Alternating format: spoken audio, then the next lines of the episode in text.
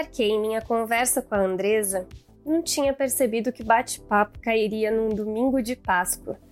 Mas eu acho que ela não ficou chateada nem se sentiu muito presa. Essa foi a primeira conversa com uma mulher que não é do meu círculo íntimo de amigas. Talvez ela tenha virado. Quem me apresentou a Andresa foi o meu marido, que se tornou amigo virtual dela durante a pandemia e me mostrou as coisas incríveis que ela faz e os projetos dos quais ela participa. A Andresa Delgado é fundadora da Perifacom, um projeto de tecnologia, cultura nerd e geek que acontece na periferia. Ela é colunista do UOL, produtora de conteúdo, gamer, podcaster, youtuber e mais um milhão de coisas. E o que ela faz a define sim. Como mulher negra da periferia, com grande interesse pela cultura pop, a Andresa e toda a equipe da Perifacom tiveram participação na criação de oportunidades e democratização desse nicho. Mais do que levar a tecnologia e a cultura pop para a periferia, trabalhos como o da Andresa levam conhecimento e o potencial da periferia para o mundo.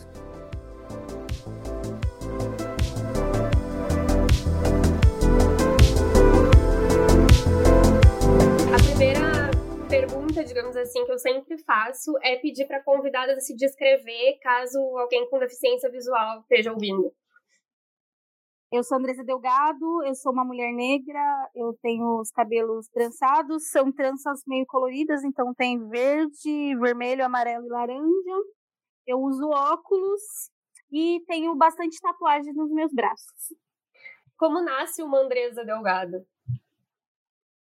Não vou mentir, eu, eu, sinto que eu sou uma pessoa muito autêntica no, no sentido de que tem, uma, tem umas coisas que, que, acontecem que, tipo, não, não é possível. Só a Andresa é capaz de fazer isso, assim, tipo, sei lá, da minha risada, que é super estranha, a, a minhas habilidades é, pessoais de, tipo, tá sempre trocando ideia com as pessoas. Eu não sou tímida, né? Tipo, só quando é pra paquerar, e eu fico meio tímida. Mas acho que eu, essa coisa de conseguir meter as caras para fazer as coisas, assim, acho que é assim que se nasce uma Andresa. E para situar as pessoas que não fazem parte do mundo da periferia e do mundo da cultura negra, é, é periférico que chama? É preto? É negro? Como que você prefere esses termos? Cara, eu realmente, assim, eu fico pensando que essas discussões, se é negro, preto, é, é um, sei lá, pra mim, o que, o que vai dizer se você tá sendo preconceituoso ou não é, é o modo que você fala, se você tá sendo pejorativo, sabe? Eu, aí, tirando isso, tipo, tá tranquilo, tá tranquilo com respeito, assim, sabe? Acho que isso que vai, vai guiar a conversa e o que vai acontecer depois, né? Como que você se descobriu feminista? É, você tem uma história, inclusive, com a realidade da igreja, né? Eu acho que essas duas coisas podem até ter se chocado.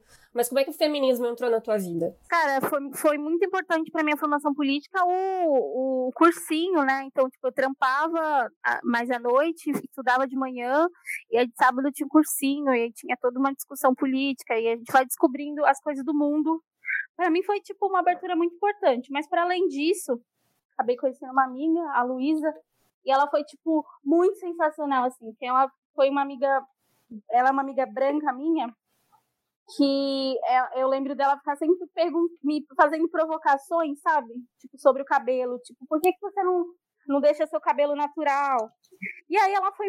Me, a gente foi trocando muito ideia sobre isso. E aí acabando indo em manifestação. Eu lembro que eu gostava muito da Marcha das Vadias. Era muito legal, assim. Foi muito importante para minha formação política tocar na. Eu tocava numa fanfarra e aí tinha tipo a parte que era farra das minas, então, sei lá, eu lembro que a primeira vez que eu cheguei para tocar, tipo, na verdade era uma reunião de gênero. E aí, tipo, tava tendo uma discussão, tipo, as meninas falando um monte, contando várias questões que deixavam elas desconfortáveis. Então foi muito, foi um processo muito louco, assim, então eu fui saindo da escola e, e aí fui encontrando muitas mulheres, muitas pessoas dispostas a me ensinar, assim. Eu sempre falo que eu só tô aqui graças à paciência de muitas pessoas, sabe? Porque não é fácil romper com uma lógica da igreja, sabe? Algumas coisas sempre me incomodou. Eu acho que é uma das últimas vezes que eu fui para a igreja, que eu já tava rompendo, porque eu não podia usar calça, por exemplo. Essa história é engraçadíssima. E aí eu apareci de calça na igreja. Nossa, mas choquei 30 famílias. Cara, e é tipo assim, uma loucura essa coisa. E já tava ficando de saco cheio. Imagina uma garota que é adolescente, estuda, não poder usar uma calça jeans, sabe? E, e eu sempre gostei de jogar bola, sabe? Eu, não, eu acho que eu, já, eu não atendia umas coisas que. Não atendia umas, uma, umas paradas de, de reforço de gênero. Era, era tudo muito louco, assim, essa coisa. Aliás, acho que eu nunca falei disso, assim, muito, assim, diretamente dessas coisas da igreja, assim. É até engraçado pensar nisso, assim, porque a minha mãe, ela sempre foi uma mulher, assim. É interessante ver a, o, a, o percurso da minha mãe, né? Que ela sempre me incentivou a estudar. Então, tipo, meu irmão é um, cozinha muito bem e eu não, assim. Meu irmão fazia as coisas da casa e minha mãe deixava fazer curso. Então, eu fiz curso de muita coisa. Ah, secretariado, digitação, não sei o que lá, sei lá, fiz muita coisa. Minha mãe me deixou fazer muito curso. Eu sinto que, graças à minha mãe, é, que também é um exemplo feminista para mim, é, eu consegui estar é, tá aqui hoje, assim, sabe? É, eu acho que também esse tipo de incentivo, esse tipo de educação dentro de casa sobrepõe qualquer coisa que você tenha aprendido na igreja, né? Coisas que você não podia fazer. Então, não sei se você vê dessa forma. É, cara, minha mãe, por exemplo, se separou do meu pai, assim. Isso é uma coisa bem difícil, né? A gente vê mulheres que decidem ter um pouco mais de autonomia, né? E minha mãe sempre foi essa mulher que, tipo, voltou a estudar, se separou, casou de novo, se separou de novo agora. Então, por mais que ela esteja hoje ainda na igreja, ela traz alguns apontamentos aí de que você não necessariamente precisa ficar atendendo dogma, sabe? Pessoas que dominam o Brasil, né? Que são homens, são brancos, são ricos, geralmente são do Sudeste, e você chega com uma realidade, você se percebe numa realidade de uma mulher negra da periferia, nordestina de nascimento, nerd, gamer. Então, assim, parece que para uma pessoa que queira é, te subjugar, é o prato cheio deles. É eu vou escolher qual preconceito eu vou ter. Como é que foi para você essa realidade? Como é que você se percebeu numa realidade diferente das pessoas que dominam, digamos assim? Não, cara, acho que quando você vai tomando consciência de classe, de raça, é um susto, né? Eu costumo falar pra minha. Eu falei na terapia, nossa, é foda saber o que tá acontecendo. É foda ter o um entendimento da parada toda. Dói, né? Porque talvez se eu tivesse um pouco mais alienada, talvez eu estaria um pouco mais feliz. Não sei. Mas é foda. É, eu tava comentando exatamente isso com o Gabriel ontem, assim, nossa, deve ser tão legal ser, tipo, ignorante, ignorante no sentido de ignorar as coisas, assim, sabe? Deve ser tão legal porque agora a gente só sofre, né? E as pessoas que sofrem é, muito mais do que eu são pessoas que estão numa situação muito pior do que eu, então isso nem eu consigo imaginar. Então, eu imagino que eu tô sofrendo agora, imagina as outras pessoas que estão sofrendo mais, que perderam, né, pessoas queridas e tal. Então, realmente, assim, Exatamente, é. É a partir de um lugar assim que a gente vê que. Eu não sei, às vezes eu penso que não tem muita saída, assim, né? É muito triste tudo que tá acontecendo. As pessoas, elas têm mania de colocar as pessoas da periferia como se fosse uma coisa só. Todo mundo tem os mesmos gostos, todo mundo tem as mesmas visões e as mesmas necessidades. Na minha forma de ver, a, a Perifacom é um movimento de resistência a isso, né? De mostrar que não, não somos todos iguais. É tipo trazer um, um estrangeiro, ah, todo brasileiro é XYZ. Não, não é todo brasileiro que é, nós somos indivíduos, né? É, a ideia da Perifacom veio disso, dessa ideia de trazer oportunidade e visibilidade para as pessoas que estavam dentro e mostrar que, tipo, a gente não é uma coisa só. Cara, é preciso romper com essa ideia única, né, homogênea de que a periferia é uma coisa só e tudo que sai da mesma periferia é igual. Tava trocando uma ideia com, com uma amiga de uma mulher, né, uma amiga de Belfor Roxo, ela tava falando, cara, ser periférico aqui em Belfor Roxo é muito diferente do que é ser periférico no alemão. Então, é, dentro dos próprios territórios do estado tem suas particularidades, quem dirá, né, no país, assim. Então é importante romper um pouco com isso, né? Um pouco não, bastante. Tem que romper bastante com essa ideia. Então vamos falar do nascimento da Perifacom. Como é que, como é que isso surgiu? uh, na tua vida e como é que você foi angariando as pessoas para fazerem parte do projeto? Cara, nasceu dessa ideia. É, a gente era em sete, né? Quando surgiu a Perifacol. A gente sempre teve muita vontade de acessar alguns eventos, cada um nas suas particularidades.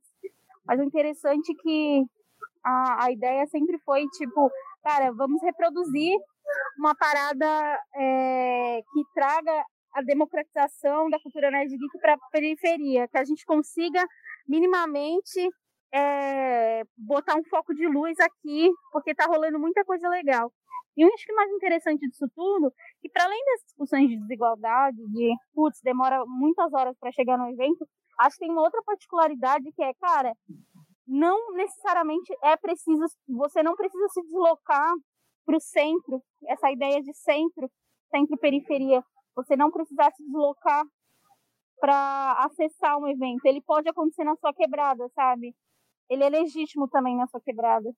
E, e aí, quando, quando você trouxe essa questão e começou a formatar o projeto, é, é, foi coisa de vocês, saiu do bolso de vocês, teve ajuda, como é que foi? Cara, a gente é, fez com, com, com grana de vaquinha, né? Fez uma vaquinha. E aí, com essa grana da vaquinha, a gente acabou tendo que fazer. De, a gente fez. Correu atrás de patrocínio, né? Aí foi vaquinha e dinheiro de patrocínio. A gente não tirou, quer dizer, tirou grana do bolso, tipo, pra se deslocar, pra ir nos lugares. É, outra vida, né? Se deslocar pra ir nos lugares. É, mas injetando no evento mesmo, a gente conseguiu tipo, muita doação. Eu costumo dizer que o nosso maior orgulho é que a gente não saiu devendo nada. A gente não ganhou dinheiro, mas também não saiu devendo ninguém. E, e não só não saiu devendo ninguém, e ok, não ganhou dinheiro, mas proporcionou uma coisa para a periferia que não existia. Então, com certeza, você ganhou experiência, você ganhou isso, né, para tua vida profissional e as pessoas que estavam assistindo ganharam conhecimento, né, ganharam essa oportunidade. Então acho que teve muita gente que ganhou no final das contas, né, não pensando economicamente. Ah, não, é um ganho simbólico enorme assim, tipo, para gerações assim. Não tem nem como colocar no papel eu acho que uma das coisas mais bonitas que acontece é, em todos os projetos que você traz é também dar essa visibilidade para as pessoas que estão produzindo dentro da periferia, né? As pessoas têm muita noção é, de que quem está dentro da periferia só é receptor, né? Não é produtor.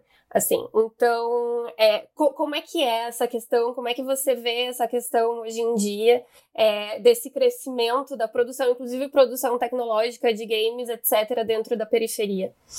Ah, cara, tem muita coisa acontecendo. Eu acho que essas coisas do, das questões de classe que atravessa a periferia, elas são nocivas para a periferia exatamente porque elas acabam inviabilizando e apagando tudo que se produz, né? Tudo que está produzindo na quebrada. Então, acho que quando a gente consegue, por exemplo, montar uma sala de games dentro da quebrada, dentro do nosso evento e aí a gente traz esses produtores de games para poder falar um pouquinho sobre a experiência deles, quando a gente traz um artista para poder falar sobre a HQ que ele fez com financiamento coletivo, quando a gente traz pessoas para falarem um pouco sobre essa experiência de produção de tecnologia dentro da discussão do que é tech, mas também da discussão do que significa né, uma linguagem tecnológica, uma, uma performance né, tecnológica de que é buscar novos jeitos de amplificar a voz das pessoas. Isso é sensacional, assim.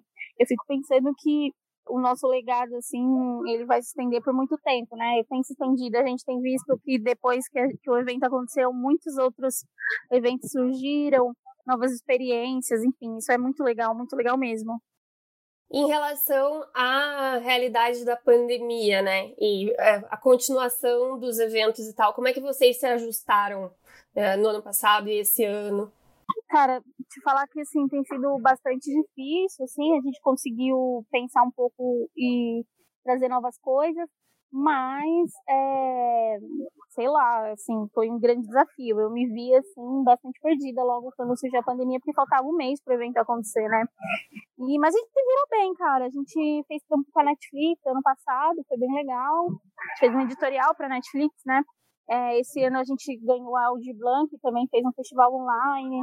É, trouxe bastante conteúdo para quadrinista, para ilustradores, foi bastante legal. A nossa perspectiva é sempre tra trazer alguns apontamentos para o mercado, né? Então, acho que é, nesse, nesse um ano aí a gente conseguiu se reinventar e, e trazer novas perspectivas. Mas estamos ansiosos para quando tudo isso acontecer, acabar, né, o nosso evento acontecer. Eu, eu ouvi algumas entrevistas tuas e você falou que a ideia da, da Perifacon surgiu mais ou menos no mesmo, na mesma época, quando ela ia acontecer, e você perdeu o emprego, né? E, enfim, tá, vamos lá, vamos ver o que, que vai acontecer, assim. É, eu queria meio que trazer uma linha do tempo, assim, para situar as pessoas na tua vida profissional. Então, é, é, vieram esses cursos na época que você era é, mais jovem, que a tua mãe te, te incentivou, né? E aí depois, o que aconteceu com a Andresa profissional até chegar num ponto que hoje em dia é uma Andresa empreendedora, querendo ou não, né? Cara, é, foi uma linha do tempo assim muito louca, porque tipo, eu tava fazendo sei lá, eu lembro que antes de fazer o Perifacol eu tava, tipo, muito muito tentando desenvolver coisas dentro do direito, porque eu estava discutindo encarceramento, estava militando e discutindo isso com o movimento social e produzindo um trabalho acadêmico sobre populismo penal, midiático. Eu estava tipo outro, outra, tava outra pegada, né? Estava fazendo direito e ciências da natureza, né? E, e aí eu era estagiária, já tinha desenvolvido um guia para trabalhadoras domésticas, falando sobre direitos, a gente estava fazendo a revista, preparando o site. E aí eu decidi embarcar na Perifacom. E, ela me, e a Perifacom me, me, me tomou muito tempo, assim. Demorou muito tempo para, por exemplo, eu dizer, putz, eu tenho um salário dentro da Perifacom. Porque empreender no Brasil é bastante difícil, né? Não é uma tarefa simples. E aí eu, enfim, entrei nesse desafio, aí eu e o Igor acabamos perdendo o trampo, e aí a gente viu uma oportunidade também. Essa coisa de ter perdido o trabalho, a gente também viu uma oportunidade de tipo, putz, vamos se dedicar 100% para a produtora. E aí foi isso que a gente fez, né? E agora a gente está aqui num cenário um pouco melhor, mesmo na pandemia. E, e, trazendo coisa nova, né? A gente sempre vê, tem, até o, o Foro de Teresina fala, né? Que o, o mundo é permeado de coisas novas e coisas boas. As coisas novas não são boas e as coisas boas não são novas, né? Então agora a gente está trazendo uma coisa boa e nova, né? No, levando em consideração. Exato, uhum. exato. A gente fala, fala bastante sobre a Perifacom, porque eu acho que é, é uma coisa que se abriu, uma janela que se abriu para o mundo, mas há outros projetos, né? Tem o projeto da Copa das Favelas, o Game Perifa. Fala um pouco sobre, sobre eles pra gente. Eu, eu acabei percebendo, assim, outras questões, outras coisas que eu gostava de trabalhar, né? Então, o mundo dos games foi uma delas, né? Tipo, e aí uh, o Renan, o Renan me chamou para pensar um campeonato e eu falei, cara, vamos fazer, vamos fazer um campeonato. E aí a gente desenhou esse campeonato, foi muito legal, cara, a gente conseguiu premiar todo mundo, né? A Motorola foi uma das nossas patrocinadoras, a Twitch também foi uma das nossas patrocinadoras, e aí a gente conseguiu premiar a galera com celular, todos os participantes do campeonato, foi bem legal. Na Game Perifa, é, antes da pandemia, eu estava tocando algumas entrevistas com algumas mulheres desenvolvedoras de game, dei uma parada agora porque também é muita coisa para cuidar, né? Mas é, acho que esse apontamento que eu percebi que, tipo, putz, eu ainda tenho algumas outras coisas que eu quero trabalhar para além da Perifacom, sabe? Eu ouvi um, um podcast que você participou falando sobre a importância da cultura geek, nerd na periferia e que o acesso disso veio por meio da TV aberta, da popularização da cultura nerd é assim, é assim que a cultura acaba chegando na periferia, né? Cara, é exatamente isso. É um sebo que você vai ter um quadrinho ali num valor mais barato, biblioteca, né? Que às vezes tinha quadrinho. A TV aberta, assim, tipo, teve um grande papel, assim, pelo menos na minha vida, assim, de tipo, me, me levar a conhecer vários personagens e aí depois descobrir que tinha uma HQ e aí vai ler HQ. Tipo, foi muito, muito importante, assim, né? É o meio que a gente tem acesso. Hoje acho que a gente ainda tem alguns conteúdos de graça e consegue expandir mais. Eu acho que o YouTube, né, ele cumpre bastante esse papel, por exemplo, tem tem canais que, cara, você não tem grana para comprar o um quadrinho, tem um cara lá explicando tudo que acontece no quadrinho para você, sabe? Óbvio que não é a mesma coisa de você ler o quadrinho, mas isso é bem legal, assim. Eu lembro que, sei lá, tipo, eu, eu demorou muito tempo para ter grana para comprar o Dinastia M, aí eu não queria eu não queria ler pro PDF. Eu fui lá e assisti um vídeo no YouTube, sabe? Então isso assim é, é são ferramentas muito legais da democratização, sabe? E assim, eu acho que quanto mais você democratiza, você dá mais acesso para as pessoas, mais tende a crescer, né? Tipo, eu falo isso quando eu, sei lá, tô fazendo uma reunião com uma marca, tipo, cara, você tem que incluir a classe C e D, tipo, essas pessoas consomem, elas merecem se ver no produto final, elas merecem que elas cheguem, tipo, num evento na periferia e esteja o stand da sua marca lá, entendeu? Sabe, o, o chaveiro que você vai dar, sei lá o que que você vai dar de brinde, tipo, isso é importante, tipo, isso, isso é um apontamento de que, tipo, sua marca também é, enxerga pessoas de, de, da classe C e D como consumidores, né? E, e, eu acho que também tem uma outra questão, agora pensando na minha visão de marketing aqui, de que quando a, a marca ela entra e ela se coloca como somos para todos e estou pensando em todas as classes sociais, a pessoa da classe C vai ter mais apreço por essa marca. Então, pensando num nível mercadológico capitalista, querendo ou não, porque todas as empresas são, é melhor para elas. Elas vão ter brand lovers, né? Vão ter é, clientes que são fiéis por entender que o propósito dessas empresas está indo ao encontro deles, né?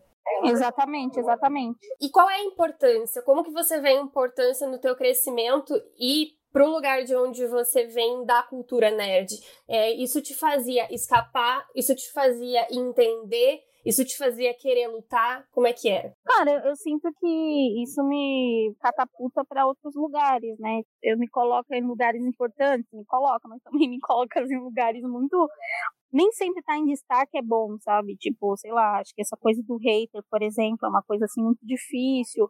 Acho que o tempo todo a sua capacidade intelectual está sendo posta à prova, né? Eu sinto que que tem muita gente entregando mais do mesmo e recebe muitos lugares de destaque, e a gente tem que, tipo, estar tá sempre batalhando para entregar muito, muito mais, sabe? Tipo, é, tem que tirar mil, não é dez, sabe? Mas eu, eu sinto um lugar muito importante também de, de, de possibilidades, né? A galera fala muito sobre representatividade, é importante, é importante apontar é, para pessoas que vêm dos mesmos lugares que eu vim, é, que são iguais a mim, é, esse lugar de que, tipo, é possível, sabe? É interessante você falar desse negócio dos haters, porque era uma, uma pergunta que eu ia te fazer. Por que, que existe hater no teu caso, assim? O que que eles falam para você? O que que eles criticam? Acho que tem muito a ver com o fato de eu ser uma mulher, ser uma mulher negra, ser LGBT. Tem a ver também com essa coisa do de estar tá sempre se posicionando, sabe? De não de tipo, putz, não vou ficar em cima do muro, sabe? E, diante de situações de, de injustiça. Isso pega muito, tá ligado? Os caras querem ficar enchendo o saco porque mudou a etnia do personagem, agora ele é negro, e isso não altera nada na história, e eles querem ser racista e a gente não vai deixar, e eles vão ficar puto. Vão, né? Vão ficar falando, sei lá, pra cortar o cabelo, que é uma coisa que acontece muito no meu canal, tá me chamando de gorda. É, os últimos tempos eu tenho percebido que tem, tem, eu tenho mais cuidar de mim, porque essa galera não vai desaparecer, sabe? Então eu tenho que estar forte, sabe? Eu sinto um pouco disso. Uh, tem uma coisa que eu sempre ouço em relação a isso, é, principalmente com quem trabalha com internet, que tem acesso a hater mais fácil, digamos assim, né? Porque tá lá, tá tudo aberto. Que existe uma coisa que a gente tem de, de aceitar, não, mas de encarar mais críticas do que elogios. E pode ter 400 elogios. Se existir um comentário de crítica, é esse que vai ficar na tua cabeça. Né? Você, você percebe isso em você também? Ah, sim, né? Eu acho que tem a ver com a autoestima, com essa coisa de tipo, a gente tá o tempo todo pensando que tem que entregar um trampo muito foda, muito importante, e aí a gente, tipo, é, ficar sempre insegura, achando que não vai entregar e tudo mais. E quando. E aí putz, vem uma crítica e aí eu vou focar sempre na crítica. Eu acho que eu faço muito isso, assim. Eu acho que tem outras, inclusive, eu acho que é uma característica das mulheres, assim, tipo, tem outros produtores de conteúdo que, tipo, cara, estão fazendo um trampo muito da hora, mas aí, sei lá, surge alguém falando, tipo, ah, o seu trabalho é isso, aquilo, e a pessoa sempre vai ficar lembrando e percebendo é, essa crítica. Você se blinda disso? Você parou de ler, bloqueia as pessoas? Cara, agora eu tenho uma pessoa para me ajudar nas redes sociais, mas é inevitável não ler, né? Tipo, ontem mesmo eu tava, sei lá, no Twitter e aí, tipo, alguém tava me xingando. Aí eu só, tipo, silenciei. Sei lá, tem um fenômeno nas minhas redes sociais, sei lá, que de tempos atrás eu descobri que a galera tava fazendo competição por bloco meu, assim, sabe? Tipo, muito idiota isso, sabe? Sei lá o que que passa na cabeça dessa galera. Então eu parei de dar bloco, só tô silenciando. Muitas vezes, quem que falou isso? Eu também vi uma entrevista de alguém falando isso, que também começou a silenciar porque existia uma disputa de ah, eu fui bloqueado por ela, olha aqui, hahaha, e começa, começava a tirar sarro.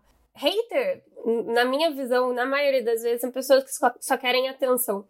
Muitas vezes eles não estão nem contra o que você está dizendo, ou não tem nenhuma opinião, mas vai ser do contra porque eles querem atenção, eles querem aparecer. Talvez eles queriam ter um holofote né, o holofote que você falou, assim, tá, tá no, na posição de, de destaque. Exatamente. As pessoas também acabam tendo a noção de que as pessoas negras também são todas a mesma coisa, como acontece na periferia. Para começar a falar sobre isso e para meio que ajudar até pessoas que vão escutar, tipo, que são brancos e que não compreendem o que é um privilégio branco, tem como explicar para essas pessoas o que, que é o privilégio branco? Algumas oportunidades na vida, assim, por exemplo, eu lembro de, tipo, tempos atrás, nossa, esse exemplo é perfeito. É, tempos atrás, eu estava concorrendo a uma vaga de apresentadora, e aí, tipo, eu não sei lá o que aconteceu, os caras desistiram. E aí, quando eu fui ver, tipo, quem pegou a vaga era uma pessoa que não tem nada a ver com cultura nerd geek. Tipo, a pessoa não manja de nada, mas ela, ela ocupou esse espaço.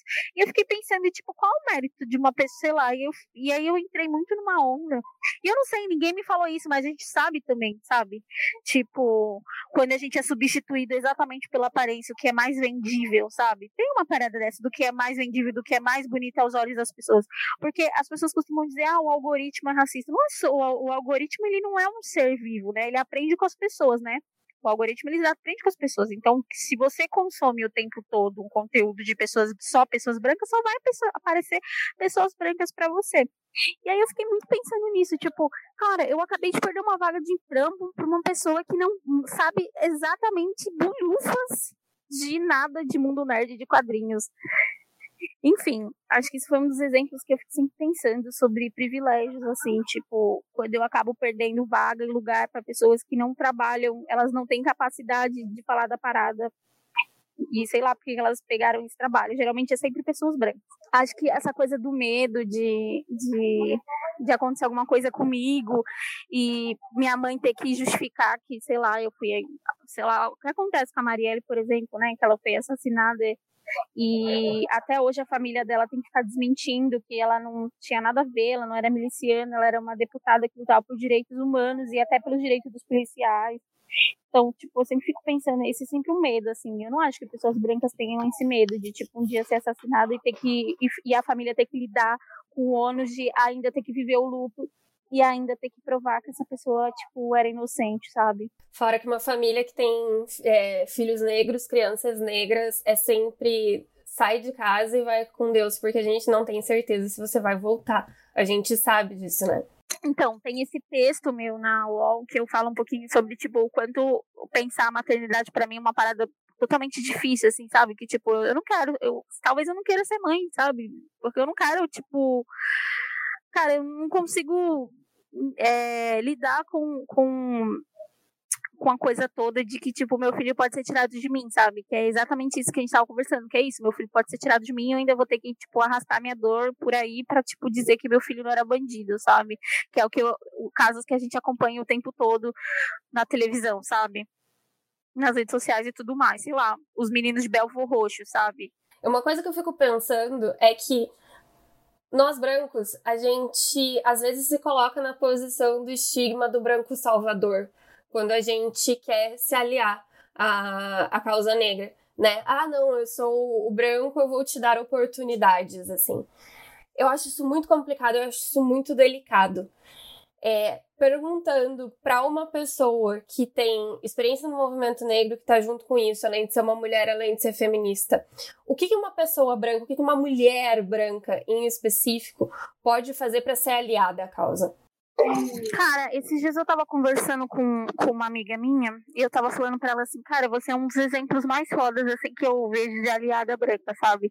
Que é tipo, é uma mana que ela tem uma experiência muito grande de, de gestão, coisas, e ela pegou, tipo, o Perifacom pra, pra trampar com a gente, sabe? Começou fazendo pro bono, pro bono, e agora, tipo, ela trampa com a gente.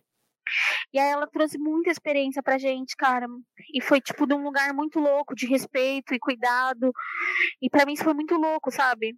Tipo, eu gostaria mais de ver as pessoas é, usarem isso, esses lugares que elas têm de, de conhecimento para uma troca, sabe? Tipo, eu acho que isso, é, isso, acho que isso é muito, muito legal, sabe? Do que um.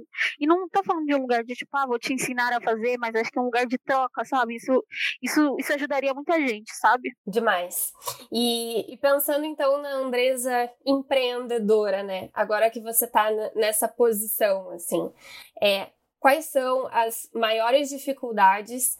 E essa dificuldade de ser empreendedora, você acha que ela existiria em qualquer pessoa ou para você ainda é mais difícil? Ah, cara, por exemplo, eu dou sempre um exemplo de que, tipo, eu não consegui, eu demorei muito para conseguir abrir a conta da Perifacom, sabe? Tipo, a conta do nosso banco da empresa. A gente não conseguia fazer isso por, por Deus, assim, foi muito difícil fazer. Aí agora a conta da minha empresa, Andresa Delgado, foi muito difícil para fazer, tipo, é, são esses tipos de percalços e aquela coisa que você tá falando da troca, sabe? Tipo, teria sido muito mais fácil se em algum momento da minha vida eu tivesse é, entendido o que significa empreender, sabe? E tipo, eu sempre falo assim, o empreendedorismo, o empreendedorismo ele tá em disputa, né? Porque eu não acredito em empreendedorismo como é, troca de direitos trabalhistas, né? Ele é outra coisa para mim, ele é isso, ele é oportunidade de trabalho, para além dessas coisas que existem agora, porque a gente sabe que, infelizmente, a destruição da CLT é uma realidade no país, né? E eu acho que também é uma questão do empreendedorismo é que ser empreendedor não é só necessariamente ter uma empresa, é ter um tipo de visão, né? Um tipo de personalidade, talvez. Então, é, isso não é ensinado. E para ninguém, muito menos. Aliás, isso é ensinado para os homens, isso é ensinado para os homens brancos para as mulheres, e principalmente para a mulher negra, para a mulher negra periférica, isso também não é ensinado. Então, é, esse, essa, essa noção de dar o passo para frente, essa noção de ser dono das suas coisas, né, é uma coisa que não chega a todo mundo. Sim, sim, com certeza. Eu queria que você falasse como que as pessoas te acham e um pouquinho de cada um desses projetos que você está fazendo. Cara, para mim achar é fácil, é só colocar é, no Facebook, Instagram, Twitter, LinkedIn, Andresa Delgado, no YouTube também. É, Andresa Delgado, e eu tô lá, eu não tenho muita, muito, já gastei todos os nomes que eu queria, então até meu canal no YouTube tem meu nome. E hoje a Game Perifa ela é uma playlist no meu canal. É, eu trago algumas desenvolvedoras de jogos para trocar ideia. Conversa um pouquinho. Eu fiz uma conversa com o Queiroga sobre Free Fire e racismo. A gente conversou um pouquinho sobre classe. É um jogo que cresceu bastante. É, então a gente conversou sobre os, os, aspectos de classe, por que, que é um jogo que domina bastante na quebrada, justamente por conta da acessibilidade que é o celular. É, tem a Perifacom, a gente está nas redes sociais, tem um site lindão lá, saiu a programação que a gente conversou um pouquinho é, nesse evento que teve semana passada, tá tudo lá no YouTube. Tem o nosso podcast também, Perifacom. E deixa eu ver, a Copa das Favelas. É, logo menos a gente vai soltar aí outro campeonato. Estamos desenhando um campeonato novo. E eu acho que é isso. E lives na Twitch. É, e tem minhas lives na Twitch, cara, que eu fico jogando COD, trocando ideia. Às vezes moderadas pelo meu digníssimo. Ah, é, às vezes moderadas pelo seu digníssimo. Que loucura. É muito gente boa. Ai, que bom. Que bom. Eu gosto dele. Ele, ele te adora. É... eu também gosto muito dele, ele é muito legal. e a, a pergunta derradeira que eu sempre faço é: Andresa, coragem para quê? Cara, coragem para acreditar nos seus sonhos, assim, tipo, eu sempre fui uma, uma mina muito cética, mas eu acho que o Perifacol, ele foi muito importante para mim, no sentido de que, tipo, cara, sonha que é possível, sabe? Eu sempre acreditei muito na luta, né? Eu vim de movimento social, então, tipo, discussão, luta por cotas, então eu sempre eu toquei, tocava essa luta, coisas dentro do passe livre, mas eu acho que para além, eu, eu nunca fui muito, eu sempre fui muito cética para essa coisa profissional, sabe? E acho que a Perifacom apontou, mudou muito, assim. Então, tipo, acredite nos seus sonhos. Tipo, quer fazer um canal, faz. Quer fazer rolê de RPG, quer fazer um jogo, quer. Faça, faça.